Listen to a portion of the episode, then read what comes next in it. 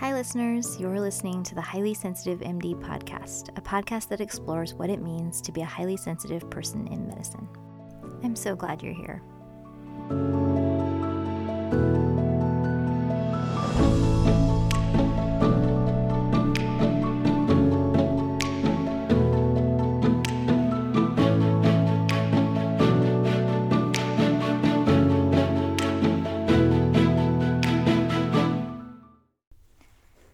Doctors and future doctors. Welcome. This is episode one of the Highly Sensitive MD podcast. I'm your host, Sonia Singh.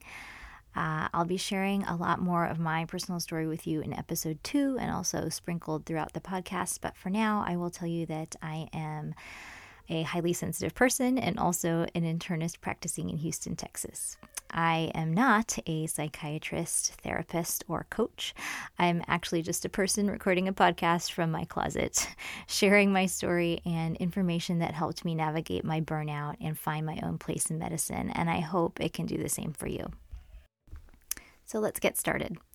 In order to understand what it means to be a highly sensitive MD, we need to first define what it means to be a highly sensitive person, or HSP.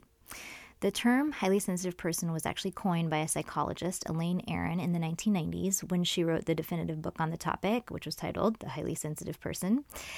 Um, and since then, there's basically been a growing body of research around the topic. So, HSPs are people with the personality trait of high sensory processing sensitivity. This trait is thought to correlate with higher central nervous system reactivity and deeper cognitive processing of physical, social, and emotional stimuli. Now, notice the word trait. It's not a disorder or a diagnosis or a disease, it's a trait. And the reason it isn't considered pathologic is that it's thought to have both positive and negative consequences. So, let's review some of the common features of HSPs. Many HSPs are described as shy or sensitive as children.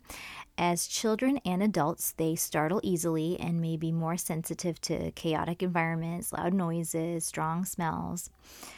Um, they may be more moved by art or music. They may be more sensitive to caffeine or pain or other substances. They may like to focus on one task and may become overwhelmed uh, by time pressure or multitasking.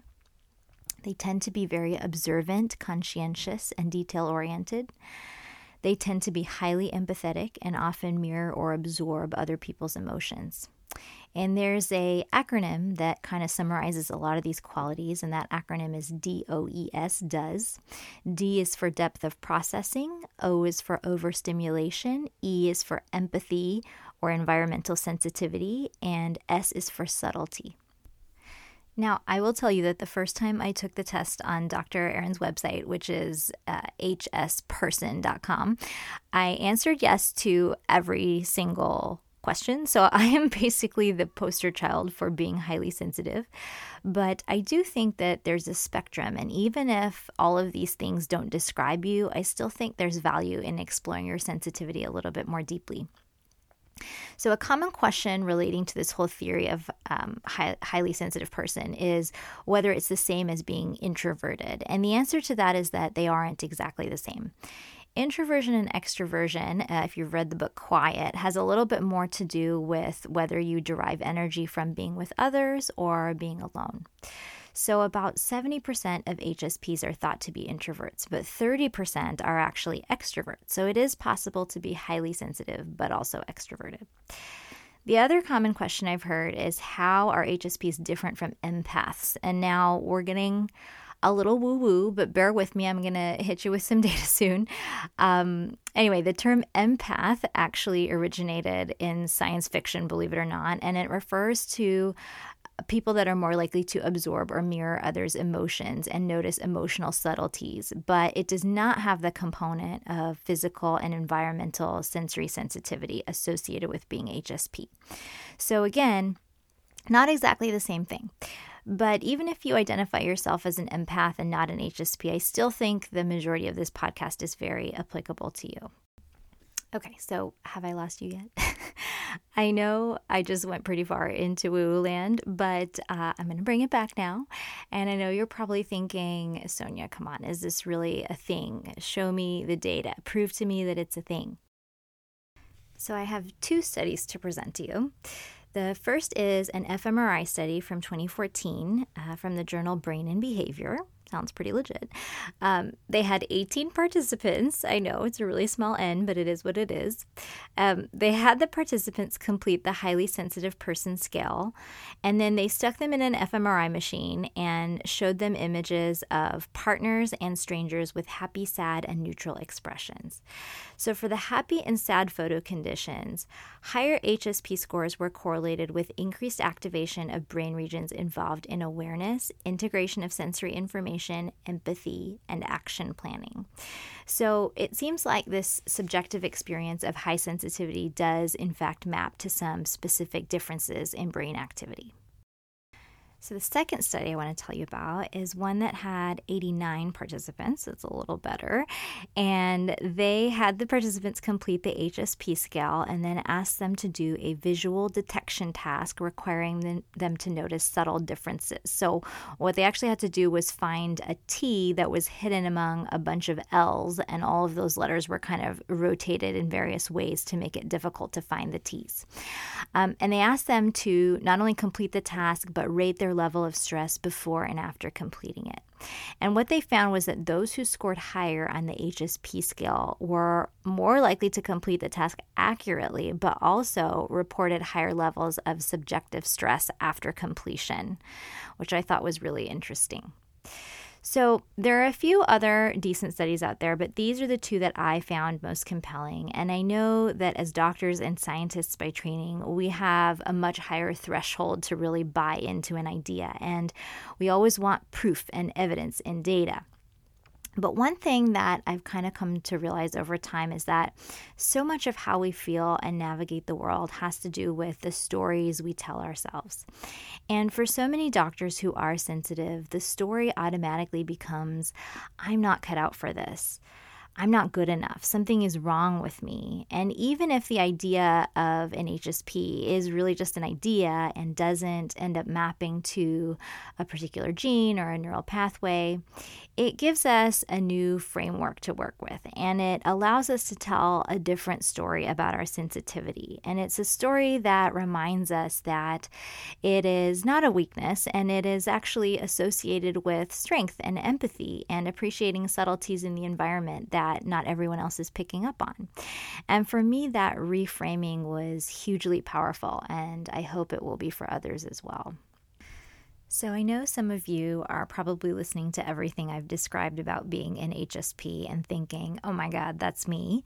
Um, that's exactly how I felt when I learned about it. But if you're still unsure, I invite you to go to Dr. Aron's website, which is hsperson.com, and take her little quiz to see if you may be a highly sensitive person. And if you uh, do identify as a highly sensitive person, I want you to just sit with the knowledge that you're not alone that some of the qualities that you may have thought your whole life were embarrassing or shameful or weird are actually quite common. And they're not these insurmountable personal failures. They're just the flip side of the coin of your empathy, depth, and thoughtfulness. So just sit with that.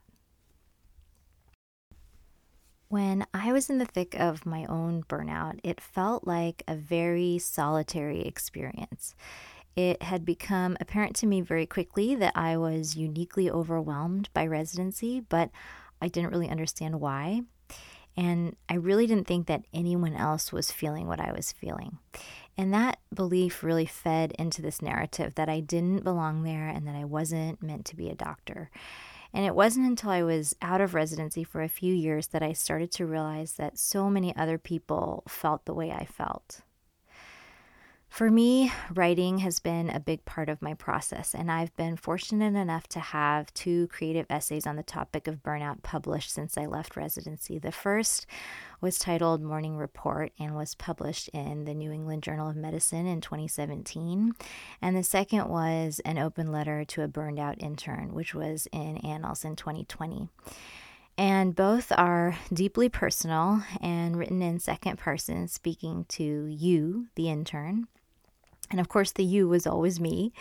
But what I realized after those pieces were published was that so many people were feeling what I was feeling. The outpouring of messages and comments that I got um, about those essays from complete strangers who would write me emails to say, hey, we don't know each other, but I felt exactly like this and I thought I was the only one. Or even people that I personally knew in residency who just seemed like they had it totally together would comment and say, I had mornings like this too, or would tell me later, Oh, I took an SSRI to get through intern year, or I also thought about quitting at some point. Even doctors that had retired messaged me and said that the essay took them back to how they felt 30 years ago when they were interns. So, I'm sure a lot of you are familiar with the statistics out on burnout, and I was too. But uh, until I put some of my own personal story out there and got that feedback, I don't think I really appreciated that I wasn't alone in my experience. So I hope that sharing my experience and what I learned um, through my writing and here in this podcast will resonate with you and spare you from having to broadcast all of your deeply personal thoughts out to the world in the form of um, medical journal essays to come to this conclusion. Um, and I hope that you you're able to realize that you you really aren't alone. To summarize, in this episode, we've defined what it means to be a highly sensitive person. We've discussed a few of the common qualities of HSPs, and I've asked you to sit with the knowledge that if you are a highly sensitive MD, you are not alone in your experience.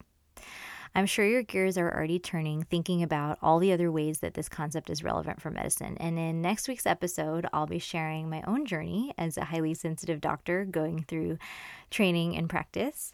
Um, I promise you all the skeletons will be coming out of the closet. I'm going to tell you about how I've always secretly hated hospitals, uh, my most embarrassing moment as a trainee, how I tried to quit residency halfway through, and ultimately how I found my way out of burnout and found my place in medicine, which includes being right here on the floor of my closet talking to you. So that brings us to the end of episode one. If you enjoyed listening or found this information helpful, I hope you will subscribe, leave a review, or tell a highly sensitive friend or colleague. As I said in the beginning of the show, the purpose of this podcast is not to sell you anything or coach you or promote my practice. I simply want to share information that was helpful for me and get it to those who need to hear it. So please spread the word. Until next time, my friends, stay sensitive.